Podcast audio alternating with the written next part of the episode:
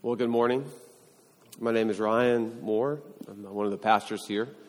Uh, glad to be with you and glad you are with us. If you want to open your Bibles to the book of Mark, we'll be starting a new series. And uh, you'll notice in your bulletin that we'll be uh, looking at chapter 1, verse 1. And I'm also going to read chapter 10, uh, verse 45 here in a second.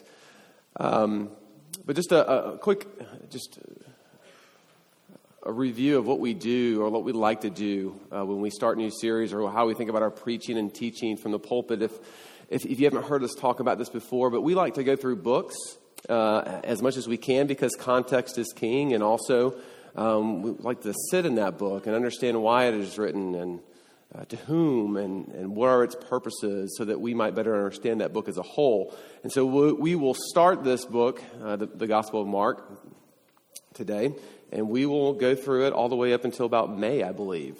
And hopefully by then, I have a good understanding of, of, of, of this gospel as opposed to sort of pulling out verses here and there. So, with that, let's give our attention to the reading of God's word found in the Gospel of Mark. This will be chapter 1, verse 1. The beginning of the gospel of Jesus Christ, the Son of God and then flipping over to chapter 10, verse 45, Jesus said, For even the Son of Man came not to be served, but to serve, and to give his life as a ransom for many. We pray and ask God to teach us his word. Heavenly Father, we thank you uh, for your word to us. We pray now that uh, as my words go out, uh, that you would um, open our eyes and, and ears that we may see and hear things otherwise we could not because of your spirit. And anything that would go out from my mouth that would not bring you glory or be true that you would close our ears and our eyes uh, that we would only see you and your truth. We ask this for your glory alone. Amen. Uh, this morning this will simply serve as an introduction to our series and an introduction to our book um, and so that's, that's really my aim. Uh, first, I want to look at just our series in general. Um, Bob Dylan wrote a song that some of you probably are familiar with titled Gotta Serve Somebody. And in that song, he writes this Well, it may be the devil or it may be the Lord, but you're going to have to serve somebody. And while Dylan, of course, did not discover this truth, he simply wrote a song about it. All of us serve somebody or something. All of us are followers of something. Uh, you might even say we were disciples of something. We were made for that. We were made to serve something. And the question, of course, is what is it? Another way to say this is that we are followers, disciples of some king or something we have put upon that throne, so to speak. Who is it? What is it? Who are we serving? Ultimately, especially if Dylan is right, we got to serve somebody.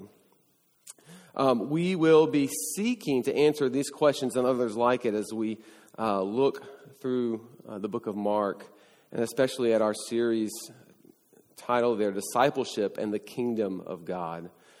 What Mark really wants his reader, as we will see as we hope to present, what Mark really wants for his or her reader is to answer that question is who who will you follow? Who are you following now? And there's this underlying assumption that I want us to notice throughout this series here as well that all of us, in fact, are following someone or something. We are all disciples or followers of a kingdom or rule, if you will, whether it's the kingdom of God, whether it's the kingdom of, of Rome that we will look at here in a second, or maybe it's the kingdom of America, or the kingdom of stuff, right? Or the kingdom of sports of money, whatever, we serve something or someone.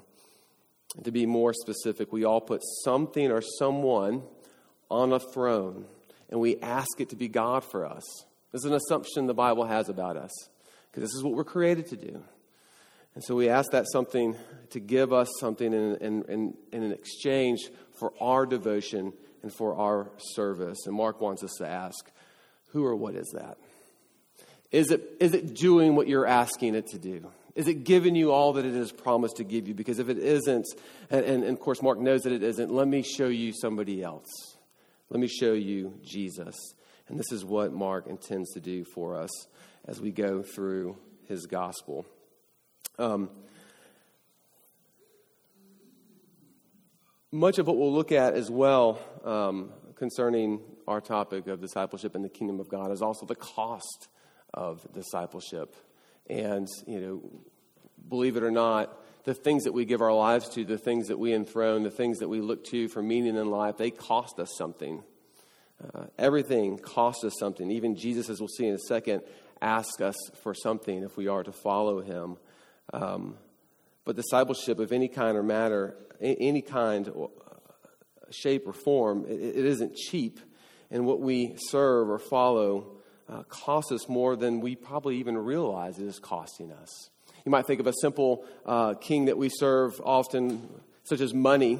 And if money is our king, then something is often attached to that kingdom in order to belong to it.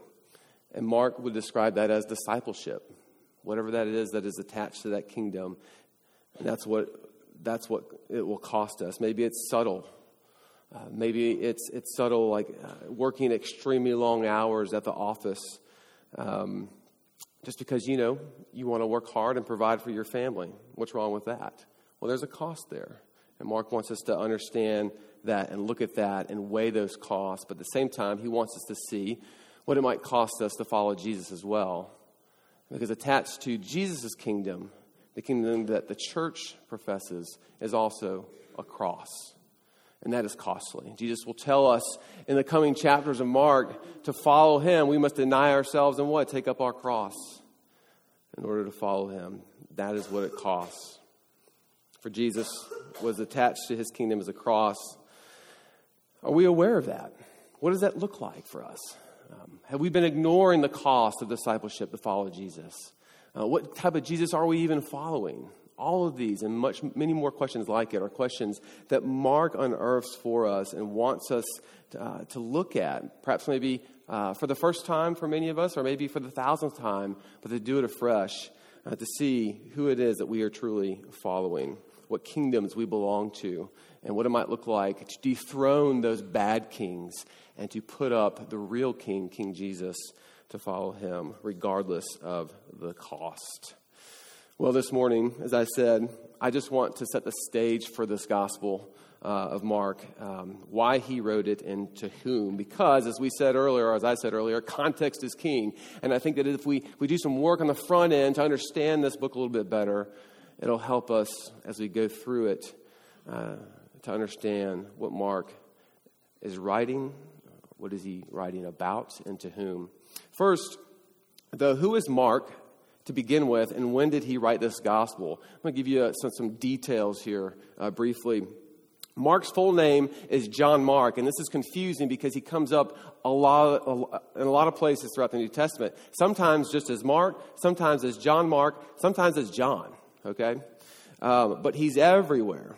Uh, interesting enough, Mark is the one who had a very shaky beginning uh, in the ministry when he abandoned the Apostle Paul on Paul's first missionary journey, and you can read about that in Acts 13. Um, one, one commentary uh, writes this about it. He says, Paul was so unhappy with him that he refused to take him on his second missionary journey, which I would do the same thus beginning a bitter quarrel between Paul and Barnabas that ended with Paul and Silas going one way and Barnabas and Mark going another. You can read about that in Acts chapter 15, verse 37. They would reconcile later when Paul was imprisoned in Rome, but it goes to show that God is always in the business what, of using our mess right, for his purposes. He is never done with us. Mark is, is believed to have written his gospel in Rome with Peter uh, no later than 70 AD, but p- perhaps even as early as 40 uh, AD, somewhere in there. But he re- recorded what Peter saw. He recorded what, what, what Peter heard. He recorded much of what Peter preached about. Much of Mark's gospel is actually from Peter, the Apostle Peter's sermons.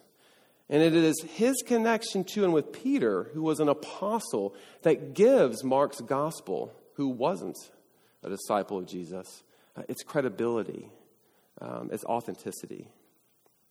And so we look to that uh, to understand why it is that we trust Mark's gospel. It's because he was with Peter, who was with Jesus. What you will notice also about Mark's gospel, and uh, it's just some little homework, I, I, would encourage you to go home and just sit down and try to read the gospel in one sitting. You'll notice something if you do that. It'll take you about an hour and a half. Um, we all got that, right? Just sit around and read this. But Mark's gospel uh, has an incredible pace to it, it runs. And you'll read words like immediately, over and over and over again, immediately this, and, and new, new chapters starting with the book and, as if, as if Mark is, is, is just rushing us towards something, and, and, and you know what he is. Mark's purpose is, is to, to rush us to God, direct us towards the cross as soon as possible. There are two focal points, though, in his gospel. We're going to go really fast to chapter 8, where we read of Peter's confession Who do you say that I am? which is a mark of discipleship and kingdom. And then at the end in chapter 15, perhaps maybe the climax of his gospel, where the Roman centurion who gazes upon Jesus on the cross says these words Truly, this man was the Son of God. Bill Lane uh, says this about Mark's gospel that it is the death of Jesus with a long introduction. Everything is moving at rapid pace towards the cross in pursuit of our confession as well. Are we with this Jesus or are we not?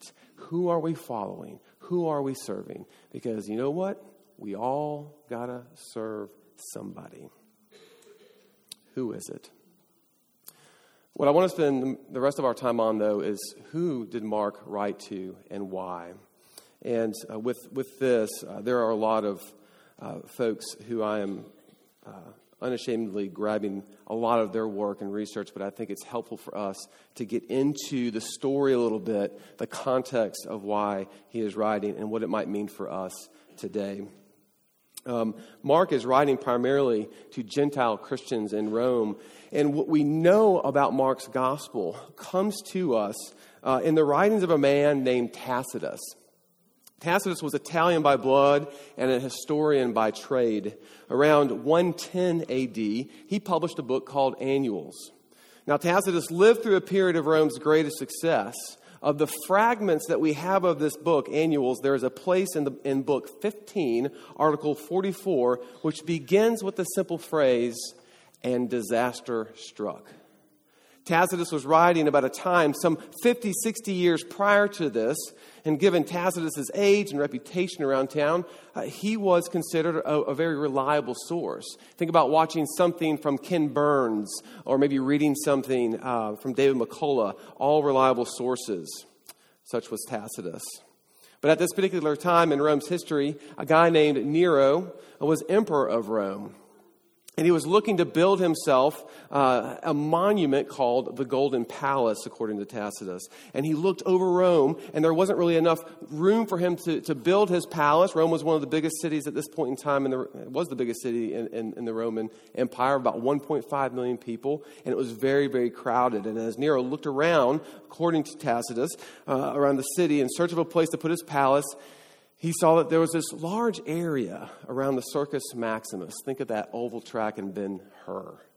That was full of, of vendors taking advantage of all the money in the exchange during uh, race times.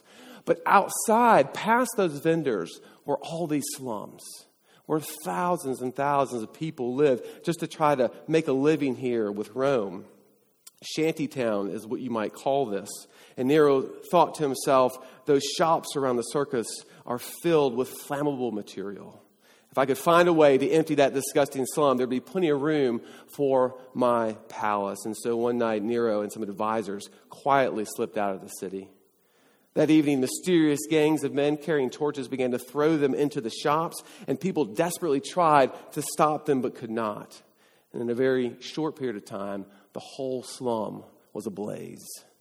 And at this point, Nero's plan is going perfectly. But then, as Tacitus writes, disaster struck. As history reports, the wind changed direct, directions and took the flames in the opposite direction of the slums and into the more affluent areas of the city where senators and government buildings and libraries existed.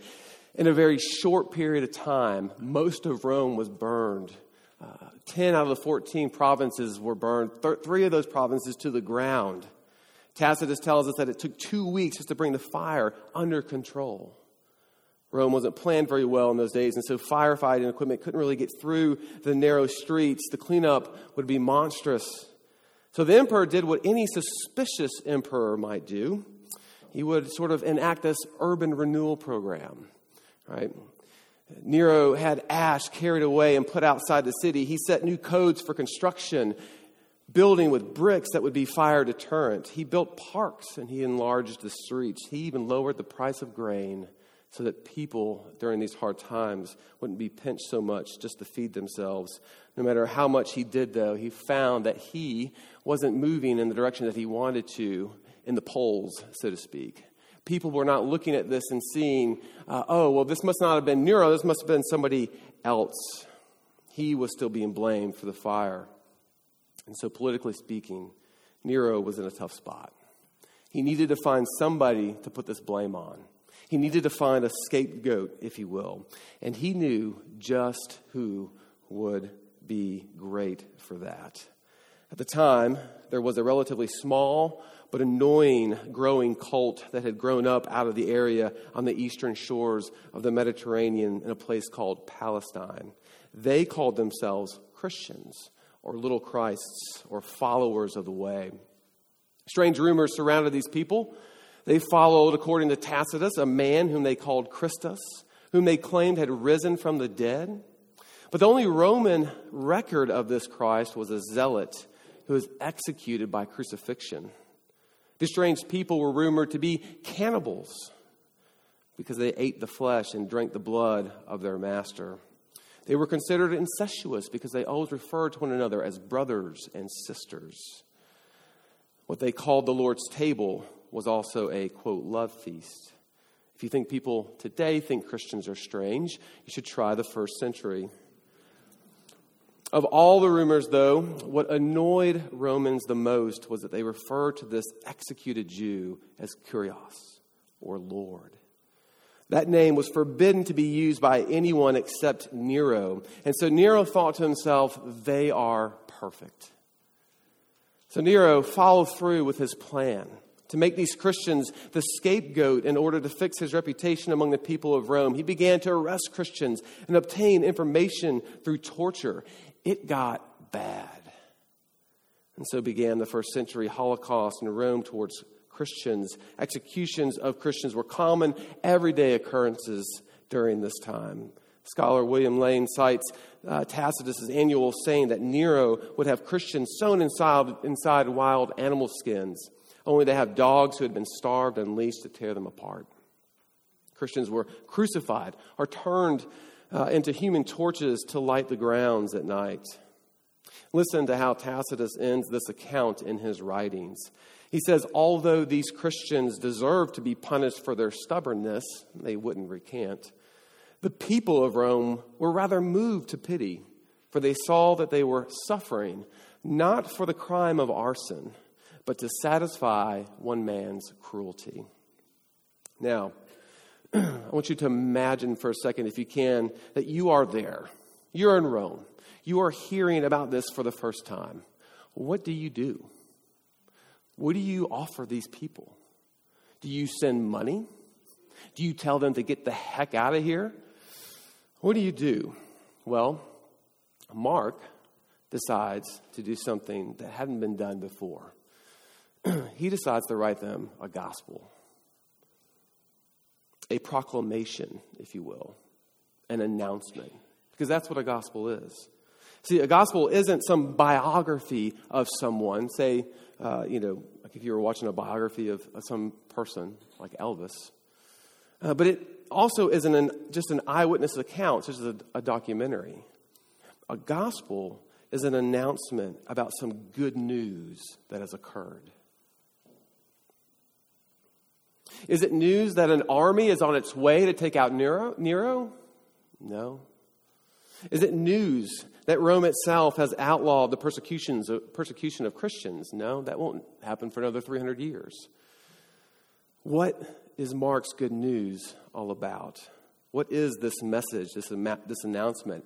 And it's right there in verse 1 that we read this morning, the first verse of his book, the beginning of the gospel of Jesus Christ, the Son of God.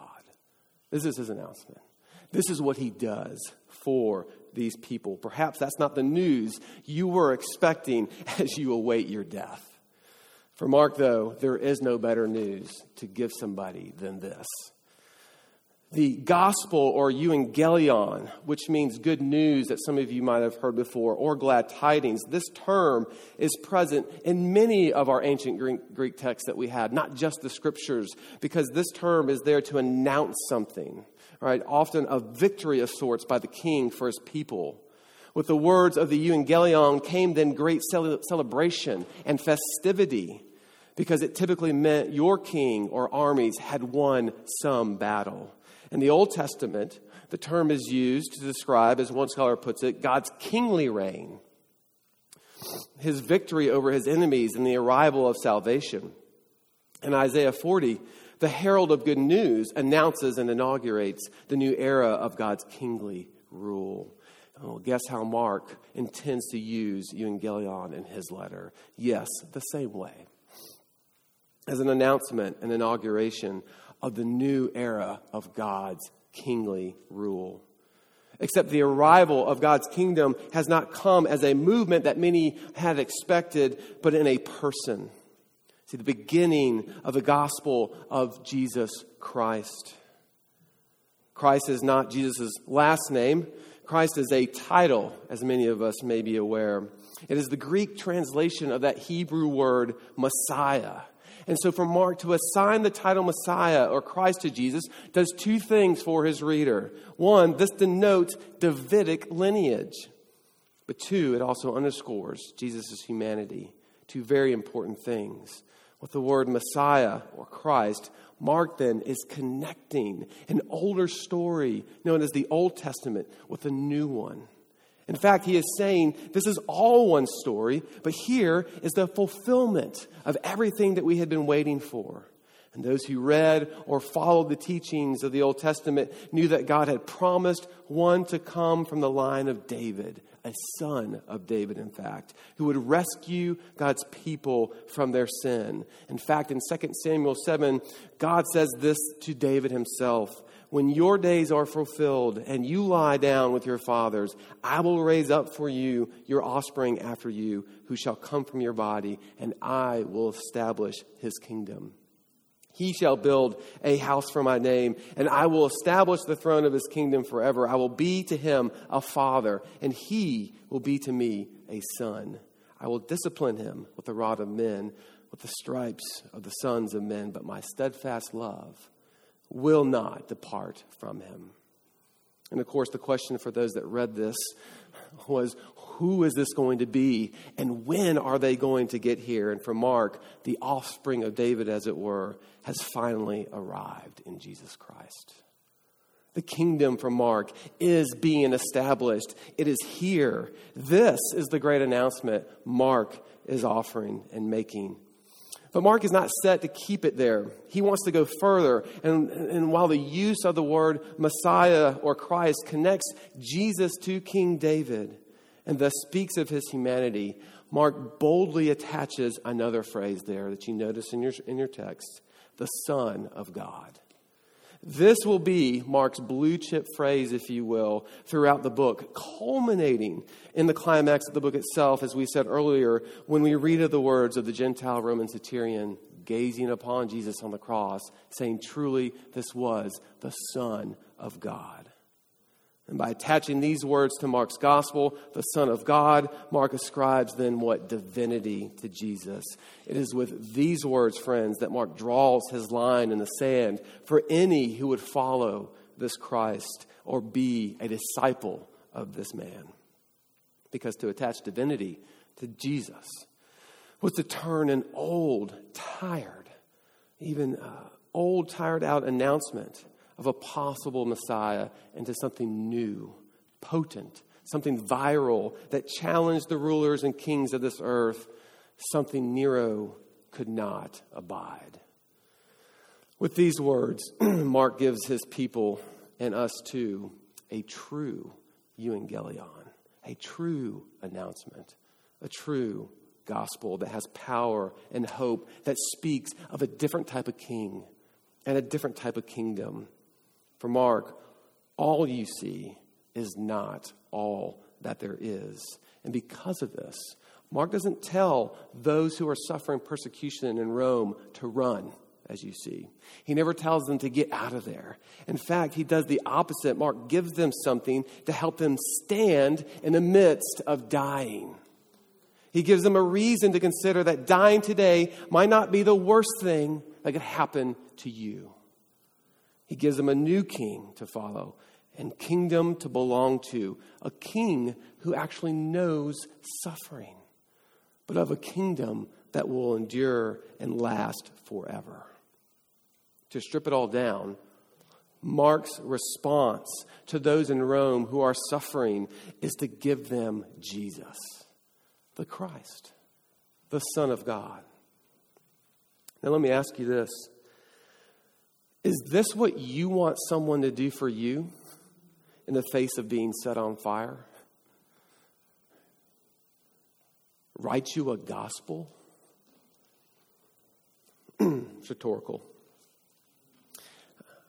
I don't know about you, but that sobers me. It sobers me as a minister, and as I even reflect on that, I consider how good we have it today. But it also makes me ask Am I following the same Jesus that these people are following? If not, who or what am I following? It makes me ask would reading Mark's gospel be enough for me if I were in their shoes? Hmm. Good questions for small groups tonight, perhaps. Because here's what's interesting about this is that this was enough for them. This was enough for Mark's readers in that day uh, to remain in those places and to suffer that persecution that Nero brought upon them, to consider and to say, okay, I'll serve him. I will follow him no matter where it takes me, no matter what, what it does to me or my family. And they did just that by the thousands. and just like that, thousands too were murdered for it. When I hear that, that this was enough for them, that also makes me curious. And I wish the same for you as we begin this series. It makes me excited, even, to travel through Mark to see why this Jesus was enough for them, to give up their lives, to stand there, right? to not run, though many probably did, and to proclaim the name of Jesus Christ, the Son of God, amongst whatever Nero would throw at them? What would, what would move or prompt someone to do something like that? That is what we are after as we begin the book of Mark, as we look to study it, as we look to see who this Jesus is, why he is worthy of our following, and why we might consider the cost of what it might, might be to follow him where we are. But before we leave, let me give us, though, one consideration that might have caused not just these Christians in this first century to follow him amongst such, condi- such conditions, but what might also be uh, for us an encouragement to do the same. And that is, Mark says, as we read in chapter 10, verse 45, that this Jesus, this Messiah, this Son of God, did what? Came into the world not to be served but to serve, and to give his life as a ransom for sinners. Now, when did Nero ever do that? When did Nero ever love like that? As you consider the things that you follow and the people that you follow and the kings that we enthrone, we have to ask the question is what are they, what are they doing for you?